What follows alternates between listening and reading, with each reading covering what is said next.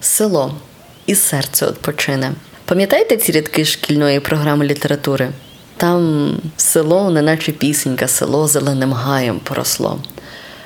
Сільську місцевість в Україні часто уявляють таким райським місцем, куди можна приїхати, дивитися на природу, жити своїм розміреним, спокійним, тихим життям. Але насправді, в реальності, українське село це не райське місце, і часто там розвиваються такі детективні історії, що будь-яке місто позаздрить. Привіт, я Настя, і ми будемо розбиратися у сьогоднішньому епізоді подкасту про проблеми українського села, про те, з чого вони починаються, і яким чином взагалі до цього дика природа півдня України. Сталими станемо. Подкаст про те, як підходи кругової економіки втілюються в Україні, і як ти можеш взяти в цьому участь. Проєкт реалізується за підтримки Міжнародного фонду відродження та посольства Швеції в Україні. Думки і висновки належать автору цього подкасту і не обов'язково відображають погляди уряду Швеції та Міжнародного фонду відродження. Українське село живе за рахунок землі. Тут всі або фермери, або ті, хто працюють на фермерів. Ну і власне земля тут це найбільша цінність. Її засівають, на ній збирають її, намагаються якнайбільше взяти в оренду для того, щоб зробити нові поля і продати якнайдорожче. Але проблема в тому, що цю землю не завжди поважають. Так, фермерам зараз простіше, під них потроху розвивають законодавство створили ринок землі, тож тепер фермери можуть купувати землю і брати під цю землю кредити в банку, а не як раніше вони не могли цього зробити, тому що земля технічно не була їхньою.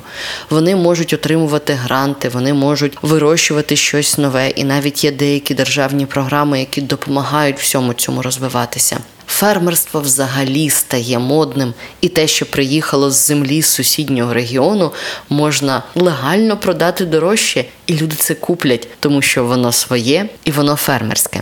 От тільки є одна проблема. Ось ця неповага до землі, про яку я казала на початку, вона шкодить усім сусідам села.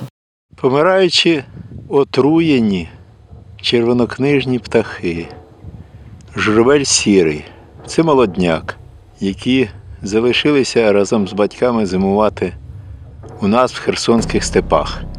І що вони знайшли? Вони знайшли розсипане отруєне зерно, яким наші псевдофермери воюють із мишовидними гризунами. В результаті ми бачимо, як гинуть види, занесені до Червоної книги України.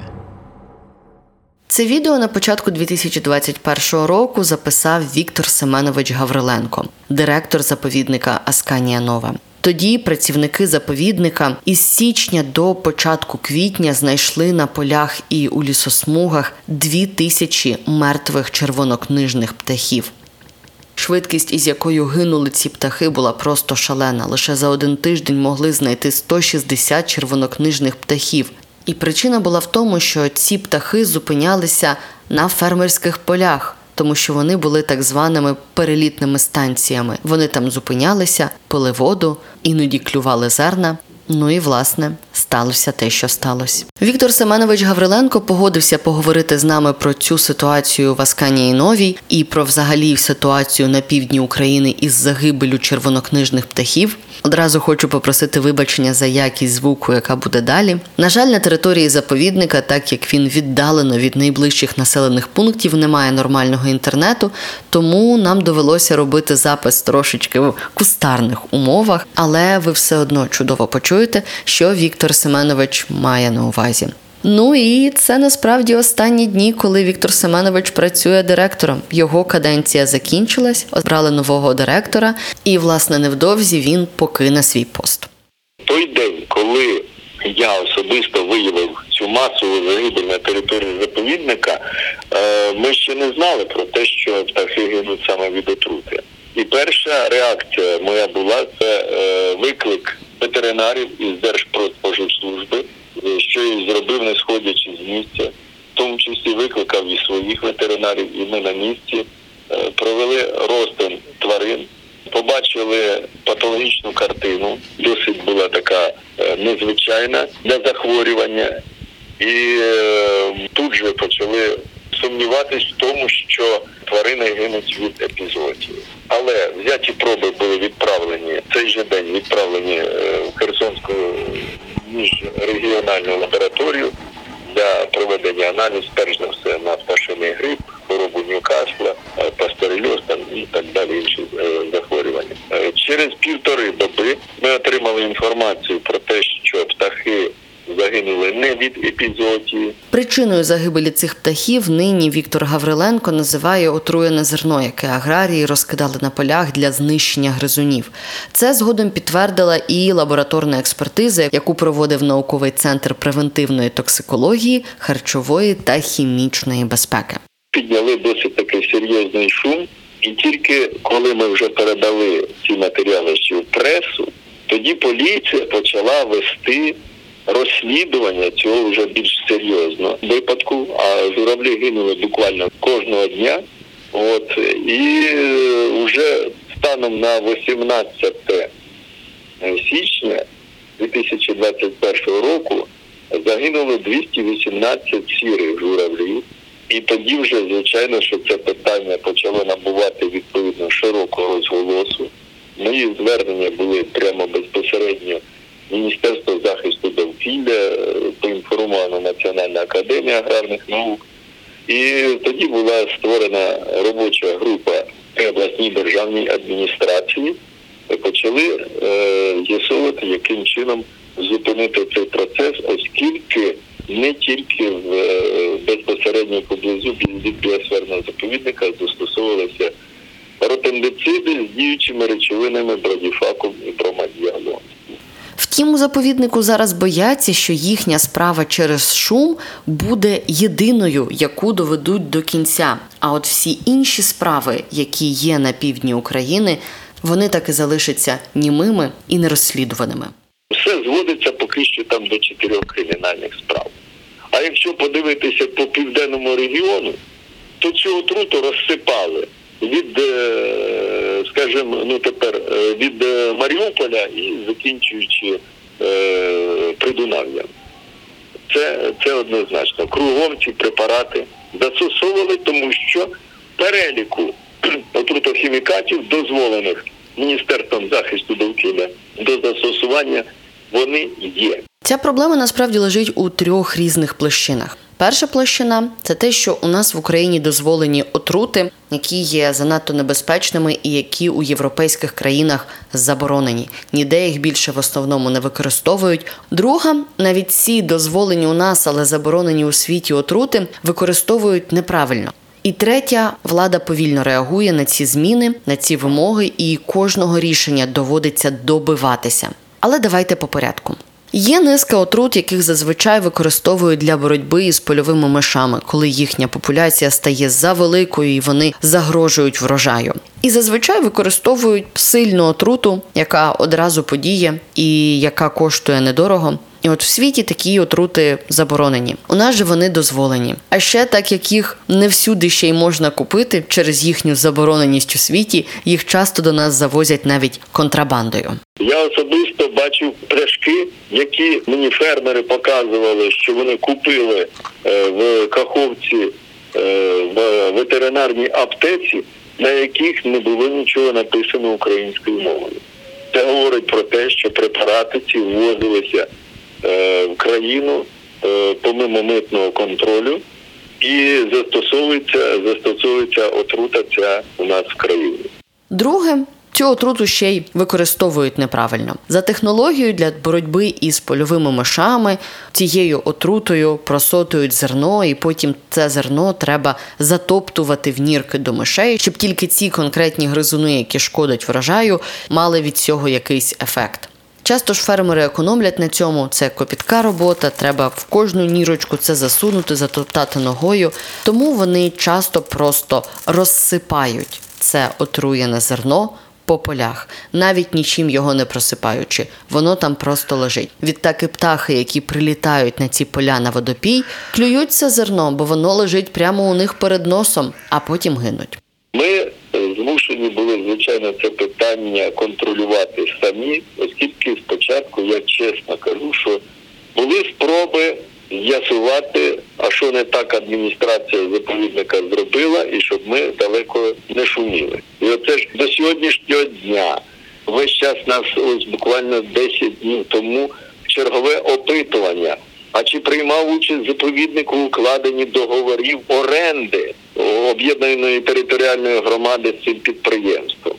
І багато всяких інших таких запитань, які у мене і на сьогодні викликають підозру, як відвести удар від того підприємства, про яке розказував наш голова обласної тут спілки фермерів. Та це якесь малесеньке, якесь підприємство, десь десь щось там викине, викинуло, і от десь журавлі там чогось там напилися чи наїлися, і от це ж прилетіли до вас, загинули. А цього малесенького підприємства тільки на території Херсонської області, як потім вже в процесі розслідування, було встановлено, що вони е, в Херсонській області тримають 50 тисяч гектарів, а в Україні 500 тисяч гектарів земель, які знаходяться в оренді. Причому вони е, не хочуть витрачати гроші на найняття робочої сили, щоб засипати, скажімо, е, теж протруєне зерно безпосередньо в нірку і затоптувати. Вони запускають техніку і просто його розкидають, отруючи все, що можна. Ринок землі в Україні тільки віднедавна почав діяти, і багато фермерів поки неохоче купують землю, яку вони роками орендували за безцінь. Це не їхня земля. І якщо вона перестане бути родючою або у них почнуться проблеми в одному регіоні, вони можуть орендувати землю в будь-якому іншому регіоні. Вони можуть особливо з цим не паритися. Іноді цю отруту фермери розкидали навіть у буферній зоні заповідника, хоча і вона дуже мала. Ну, у нас буферна зона в заповіднику кілометр півтора. І вона робилася в свій час для того, щоб зупинити підтоплення е, ядра біосферного заповідника Асканія-Нова, коли розбудовувалась Каховська зрошувальна система. Втім, Віктор Семенович каже, що і збільшення буферної зони мало що в даному випадку вирішить, адже птахи літають значно далі ніж півтора кілометра, чи два, чи десять кілометрів. У них значно більші ареали перельотів. Це підтверджено. От ми знайшли сірого журавля, який загинув 25 березня е, цього року. Е, GPS-трекером він у 2018 році був помічений в Окському біосферному заповіднику на території Росії. Е, в цю зиму зимував на території Ізраїля. 10 березня він вилетів із Тарханкутського півострову на території Автономної Республіки Крим, перелетів сюди на Херсонщину і тут показав якраз всі поля, куди літала його зграя. А зграя якраз і не годувалася в буферній зоні біосферного заповідника. Якщо мене чують там правоохоронці, я їм ще раз підкреслюю, що та буферна зона, яка на сьогодні є, вона не не, не зіграла цій ролі. Е, багато таких е, питань, які будуть пов'язані з нашим законодавством. В середині літа було видано розпорядження голови обласної державної адміністрації і набуло силу про е, те, що в радіусі 40 кілометрів навколо біосферного заповідника заборонено застосування препарата бродіфакумної групи. Хоча бромадіалон тако, такої ж такої ж самої дії. Треба й те, й те забороняти. Однозначно.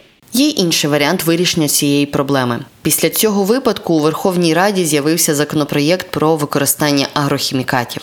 Там намагаються нормалізувати українські норми і привести їх до європейських, тобто заборонити в Україні ті надто небезпечні агрохімікати, які вже і так заборонені в Європі. З'явився цей законопроект у парламенті в квітні, тобто одразу після того, як набула розголосу ця ситуація у Асканії Новій.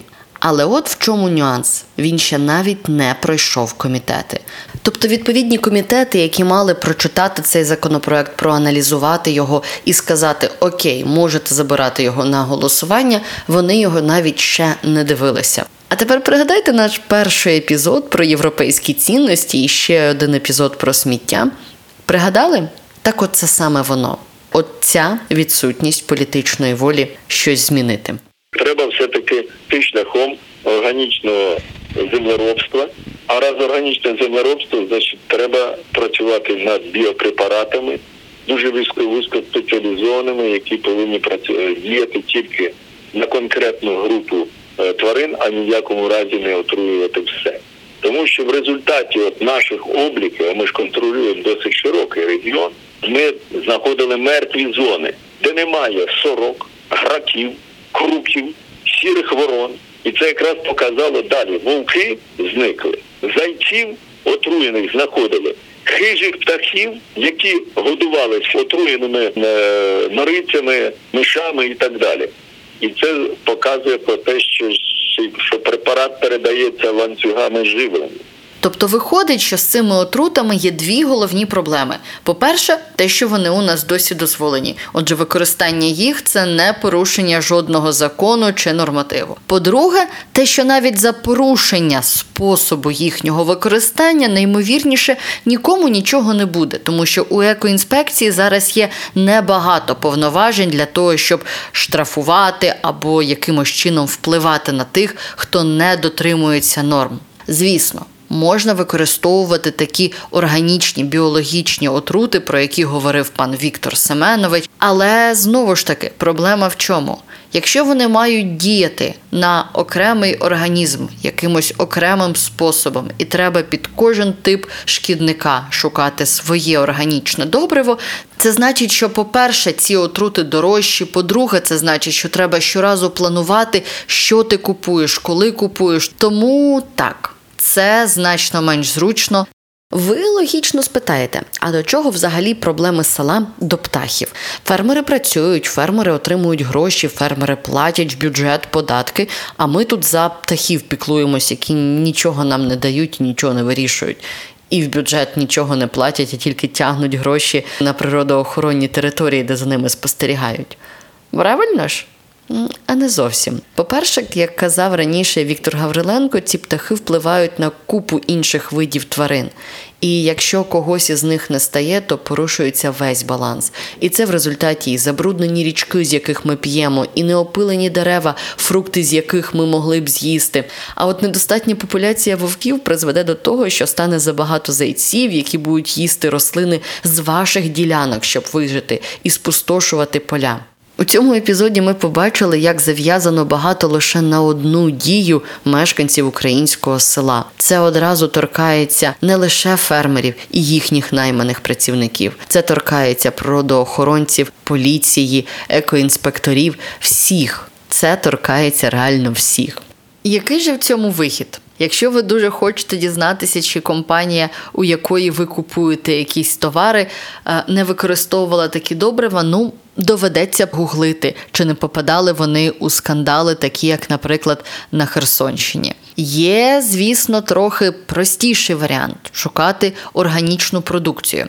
У ЄС є чітке визначення, що таке органічна продукція і органічне виробництво. І це передбачає, що у такій системі господарювання будуть і практики збереження довкілля, і збереження біологічного різноманіття, і збереження природних ресурсів, тобто дуже багато елементів, про які ми тут говорили відірвано. Органічне виробництво це у себе включає. Але тут треба дивитися на кілька речей. По-перше, органічне виробництво в Україні вже стандартизоване. У нас є постанови Кабінету міністрів про таке виробництво, тому вам треба дивитися, щоб на вашому продукті не просто було написано органік або органічне, або якась органічна ферма.